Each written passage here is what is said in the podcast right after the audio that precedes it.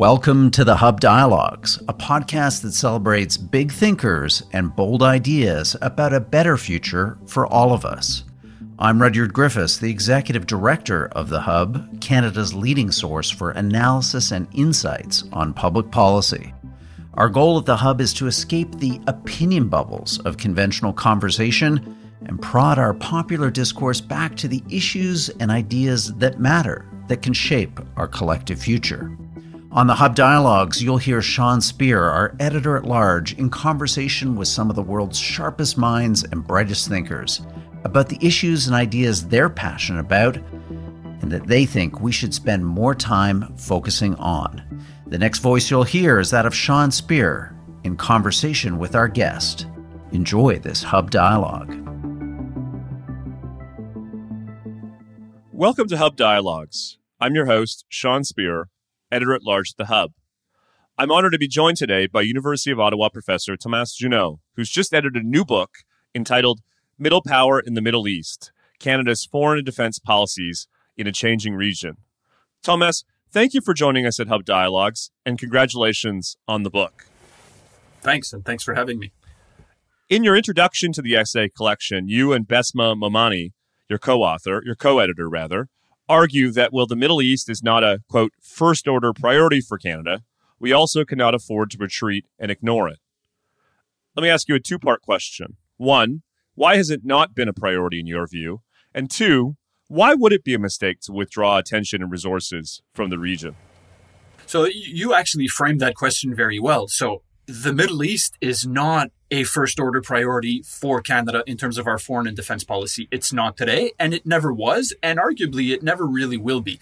Our first order priorities for our foreign and defense policy, this has been bipartisan under both liberal and conservative governments, and it's not original to say this at all.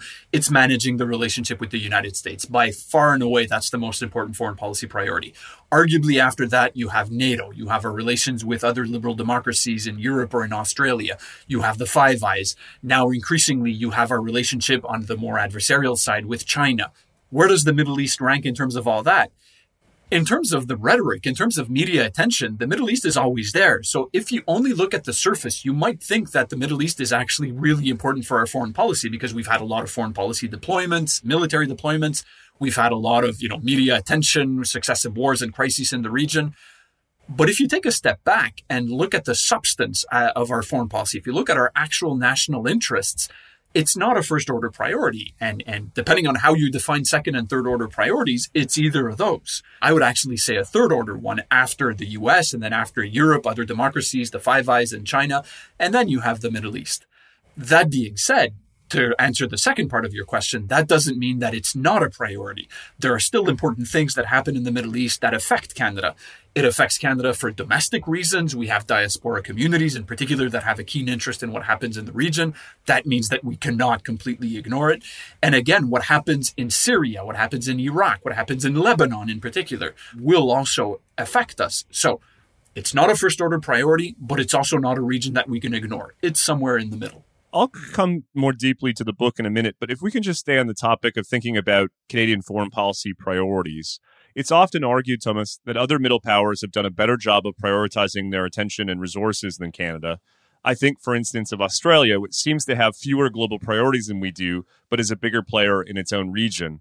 What do you think of that characterization? And is it something that Canadian policymakers ought to be thinking about?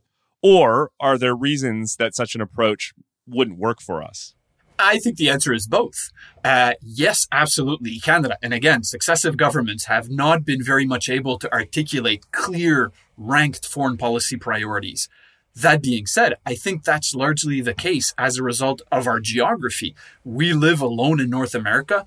Everyone agrees, even though we don't always say it that clearly, everyone agrees or should agree that managing the relationship with the US is by far and away the most important priority ultimately everything else ranks beyond that. Everything else has a more limited impact. If the US decides to play nasty on us, it really hurts us.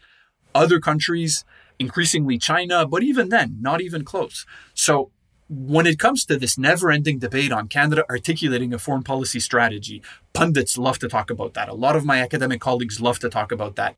It's actually hard because beyond the US, it's not easy to articulate clear foreign policy priorities. Look at Africa or the Middle East or Latin America. What's our interest in these regions?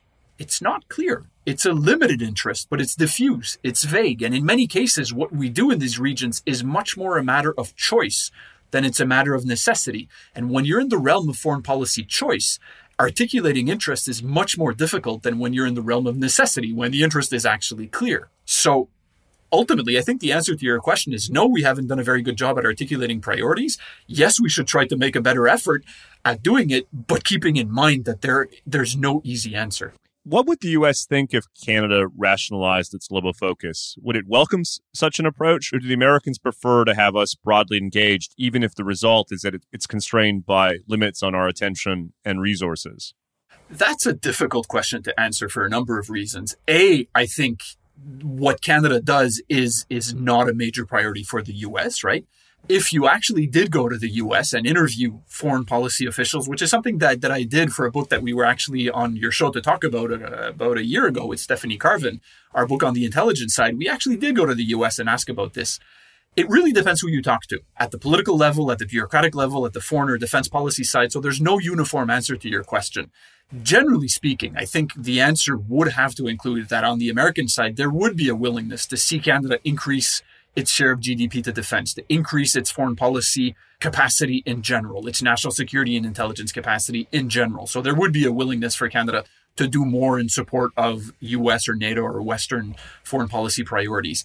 There is also, and you, you can, you, if you scratch the surface a bit, you can hear this. There's also a bit of a frustration in the US, but also here in the country, at the tradition in Canada to sprinkle our foreign and defense policy all over the world, to basically be able to say we're showing the flag in Cameroon and in Uruguay and in, in Lebanon and, and in Cambodia and, and individually all of these countries that for which you can make a case that they matter, but ultimately, because of a lack of resources, we're spread way too thin. So from an American perspective, yeah, I think you could say that there would be an interest, not just a willingness, in seeing a close ally like Canada be better focused. But again, it comes back to your previous question that how you do that is easier said than done. Well, let me put that to you. Um, if we were to move in such a direction, which parts of the world should we focus our attention and resources and, and why? Well, by far and away, the most important interest for Canada is managing the relationship with the US. And to some extent, everything else is secondary and even tertiary pretty easily because it is by so much our most important interest, especially in the current context where there is instability in the US, there's uncertainty in the US, there's growing polarization in the US. What happens if Trump or a like minded Republican comes back to power in just over two years and threatens to withdraw the US from NATO? That is not a theoretical or far fetched possibility. That's actually a very concrete scenario. NATO is one of our, the pillars of our foreign and defense policy. What do we do? So the answer to that is not clear to my mind, but we definitely need to think a lot more about that in this country. After the US, in terms of regional focus, it definitely has to be the Indo Pacific. In terms of building relations with democracies and like minded states over there, Japan, South Korea, India, easier said than done, but a lot of scope for, for improvement at that level and better learning to manage and contain the rivalry with China. China is engaged in massive economic espionage operations here, massive cyber attacks, foreign interference, electoral interference, pressure on the Chinese diaspora here in Canada. We, and these in a way are foreign policy issues, even if they touch on domestic security issues. We need to better equip ourselves to deal with that. Once you've done the US, once you've done the Indo Pacific, realistically, there's not a lot of bandwidth left. Should the Middle East occupy a portion of that limited bandwidth? Yes, I think it should. But by then, there's not that much left. Well, thanks, Thomas, for indulging me on some of those big picture questions. Let's get to the book now. How much is the modern history of Canadian policy vis a vis the Middle East a story of continuity or a story of change? What are some of the key ways in which Canadian policy has evolved and changed over the course of the period covered by the book? There's been a lot of continuity in terms of Canadian foreign policy in the Middle East. And we largely focused the book in the, you know, the last 10, 12 years, especially since 2011, the Arab uprisings and so on. We touch a bit on the area before, but not much. So we touch on both the Harper and Trudeau uh, governments. There's been a lot of continuity. In both cases, the Middle East has not been a priority right? There's been different rhetoric between the two governments, but it has not been a major priority. In both cases, the relationship with Israel has been very close. The tone of the rhetoric with Israel has changed a bit. The liberals have been less warm, less vocal about their support for Israel, But if you actually look at the substance of Canada's relations with Israel, it has not changed a lot before and after 2015. Even our relationship with Iran, there's been a fair bit of talk about that. Yes, in terms of their rhetoric and some of their actions, the Harper uh, administration, the Harper government was much more aggressive in its opposition to Iran. The liberals did try to reopen embassies. That's true. That's a difference. But A, they failed. So ultimately, we're still pretty much at the same point no embassies. And B, beyond the issue of embassies, which is only a small part, even though it gets a bit, fair bit of media attention, it's only a small part of relations. The liberals remain broadly committed to the US led Western approach of containing and opposing an aggressive Islamic Republic of Iran. Fundamentally, that has not changed, even if some of the rhetoric and some of the style has changed. The Gulf. This is one area where there's been a bit of change. And by the Gulf, I mean the Arab states on the southern shore of the Persian Gulf Saudi Arabia, UAE, Qatar the Harper government, especially in its latter years, put a fair bit of energy to bring Canada closer to the UAE, Saudi Arabia. The Liberal government, when it came in 2015, was less interested. So in this case, it's not only the tone that cooled down a bit, but it's also the investment. It was limited on the Harper side, but on the Trudeau side, it decreased in terms of its intensity, not just the warmth of the tone. And then you had the dispute with Saudi Arabia in 2018, which led relations not only with Saudi Arabia, but to a lesser extent some of its neighbors to get into a bit of a freeze. So in that case, you do have a bit more of a difference. But even then, it shouldn't be exaggerated because yes, relations were warmer under Harper, but they were still marginal. I mean, our trade with Saudi Arabia was between three and four billion dollars per year before the 2018 dispute. That's tiny. That's one day of trade with the US. One day. So to say that things have actually changed is not inaccurate, but in the bigger picture is is not very important.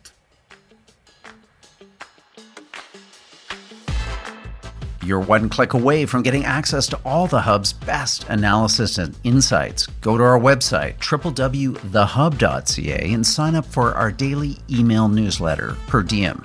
Each morning at 7 a.m. Eastern, in your inbox, you'll receive the cutting edge thinking and analysis of our smartest contributors, all curated for you based on the issues and ideas that are moving the public conversation.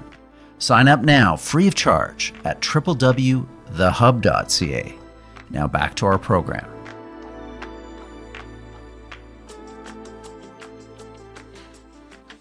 I'll come back to the Gulf states in, in, a minute, but before I do, more than 20 years after 9 11, it seems somewhat surprising in hindsight that the Islamic terrorist threat was, was not bigger and that the Bush administration's global war on terror was not more protracted. Why do you think that's the case? What happened and what have been the consequences? That's an interesting question. If if we had written this book 12 years ago, uh, in 2010, I think you and I'm, I'm guessing here, but I'm, I can speculate that there might have been a, more of a focus on terrorism because in the, the decade of the 2000s, because of Afghanistan because of what was going on in Iraq, Al Qaeda was on everybody's minds. That would have been more prominent. Today, 2022, when we worked on the book. This is an academic book, right? So it, the work happened from basically 2019 to 21.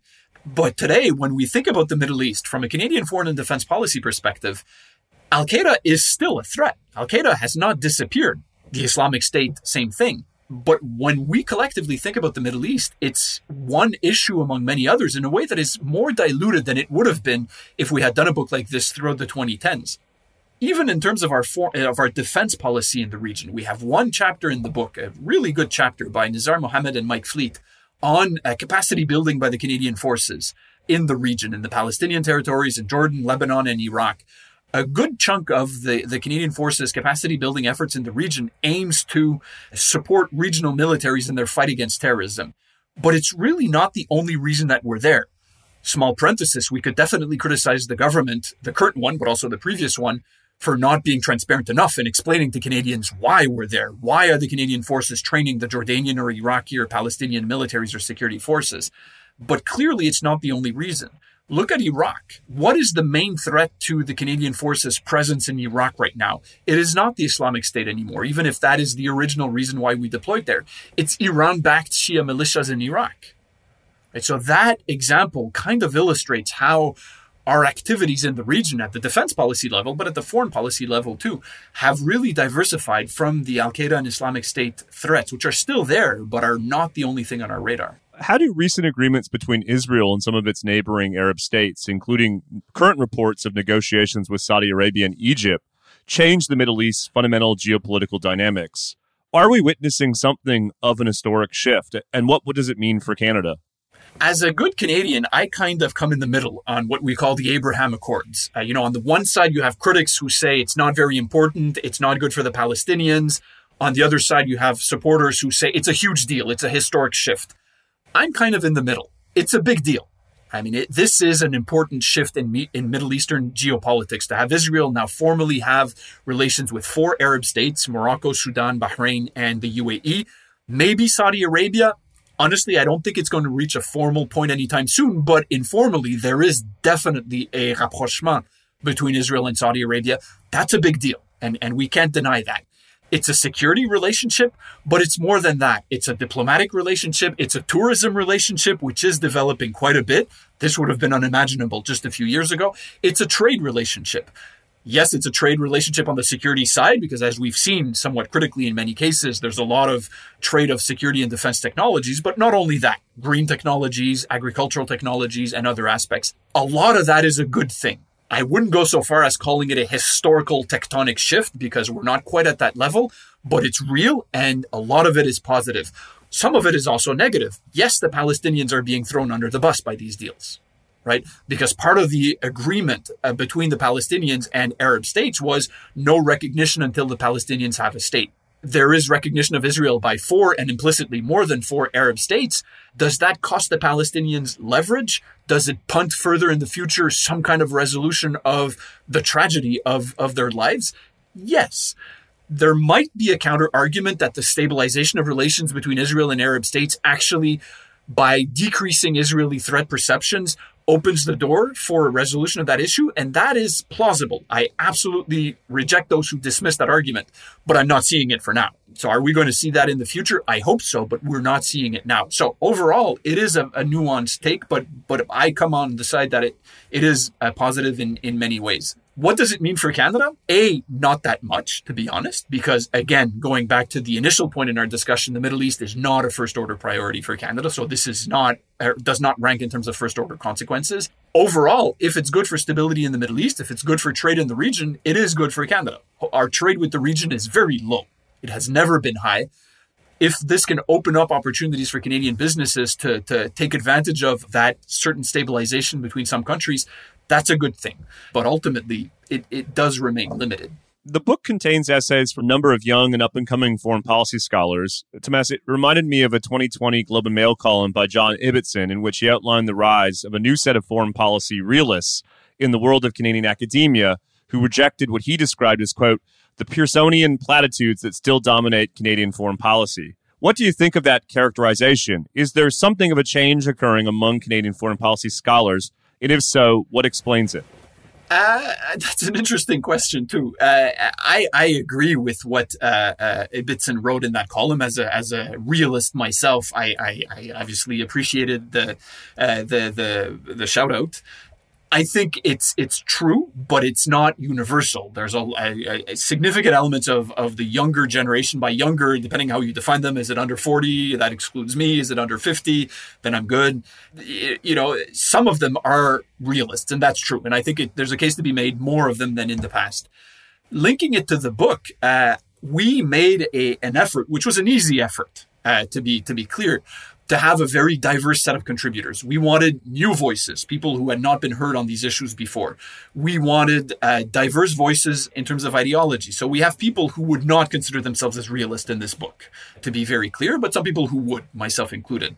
But we wanted that diversity of, of perspectives.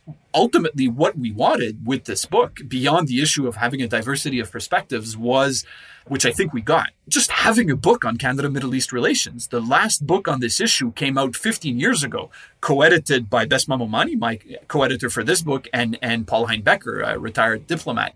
That was a good book, but that was 15 years ago. So we were really trying to fill an important gap here. I'll ask you about one of your contributors when we wrap up. But before we do, let me just ask you a penultimate question. Uh, we're speaking on May 24th, and as a uh, the head of uh, member rather of a task force established at the University of Ottawa's Graduate School of Public and International Affairs on national security, you've just released a major report on Canadian and national security issues, and it sets out a, a, series of recommendations. I won't name all of the members of the task force, but it's an impressive collection of academics and people who've been involved in Canada's national security establishment, including um, people like Dick Fadden, Daniel Jean, Roland Paris, Nadia Saman, and others. Why don't you just paint a bit of a picture for listeners who probably haven't had a chance to, to read the report at this point, but will when this uh, podcast eventually is released on some of the key insights and recommendations in the task force report? So this task force, which I co-led with Vincent Rigby, who very recently retired as National Security and Intelligence Advisor to the Prime Minister on the public service side. He was a, a civil servant, not on the political side.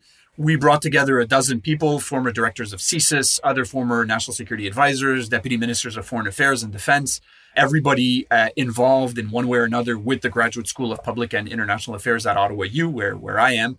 The basic idea is that, uh, and in a way, it touches on some of the issues we, we discussed uh, at the beginning of, of this podcast, which is Canada has benefited for decades from a secure position. We're a lucky country. We're surrounded by oceans. We have the US to the south not always an easy relationship, but by and large, we've massively benefited in terms of security and prosperity.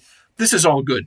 We're not saying that the end of the world is right around the corner, but there's a growing number of threats. Uh, the rise of China, Russia, as we can see in Ukraine, Islamic terrorism is still there. The rise of right wing extremism, uh, climate change, which will impact us in multiple ways, including at the security level, etc., etc., etc. That calls for a bit of a wake up call. We've neglected security issues because we could, but we think that will be increasingly difficult. And Canada really has a tradition of being reactive on national security issues. We do something either when it's too late or once we've been hit by something to some extent that's unavoidable, but we're hoping to contribute to what is really a limited debate in this country on national security issue issues by putting them uh, out there. And our, our goal, Roland Paris and I, in putting together this this task force with Vincent Rigby and others, was that the, the names involved would bring a bit of attention uh, to the issue. On that basis, we make 60 recommendations, or about 60 recommendations.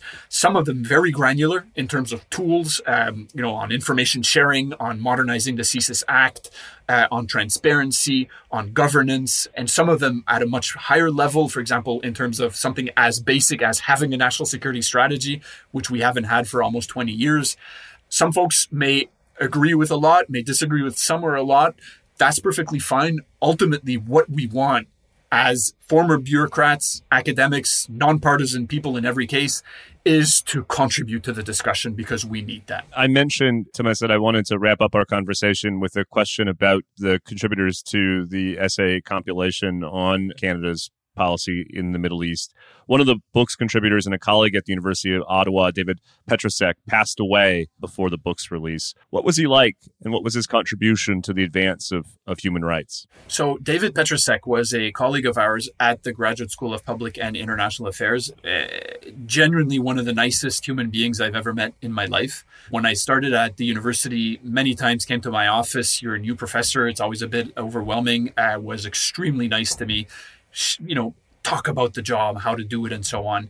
David was very well known internationally on the human rights front, had, had worked as a practitioner uh, for a long time with Amnesty International, with the Center for Humanitarian Dialogue, with others, before moving back to Canada, where he was from Canada, with his kids, to be able to, to live here uh, and, and teach, uh, was a great colleague, uh, very well respected both on the academic side, on the practitioner side, in the human rights world had published a lot, uh, was was uh, present in the media. David had been sick uh, before, had recovered, uh, wrote a, a, very good chapter on on the place of human rights in Canada's policies in the Middle East. An extremely good chapter, uh, consistent with with other things he had said or written over the years.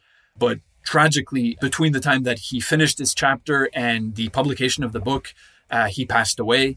So we we decided uh, to dedicate the book to his memory. And, and I remember when when we sent an email to the chapter contributors in the book uh, suggesting this. Uh, of course, uh, the, the, the support for the idea was was overwhelming.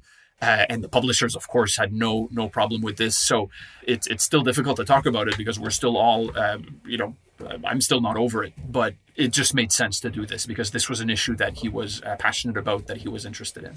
Well, if listeners want to read Thomas and Bessma's beautiful dedication to David, and more importantly, David's insightful essay, they ought to read the new book entitled Middle Power in the Middle East Canada's Foreign and Defense Policies in a Changing Region. Tomas Juneau, thank you so much for joining us at Hub Dialogues. Thanks for having me. Thank you for listening to this episode of the Hub Dialogues, brought to you by The Hub, Canada's leading source for analysis and insights on public policy. We hope that you enjoyed this episode. Maybe it expanded your horizons, opened your mind to some new thinking and ideas. Please don't forget to share this episode with your friends and family, subscribe wherever you get your podcasts, and leave us a rating and review. That would be greatly appreciated. I'm the Hub's executive director, Rudyard Griffiths. The host of today's program was Sean Speer, the Hub's editor at large. This episode was produced by Amal Attar Guzman. Our audio producers are Alex Glutch and David Matta. Thanks for listening.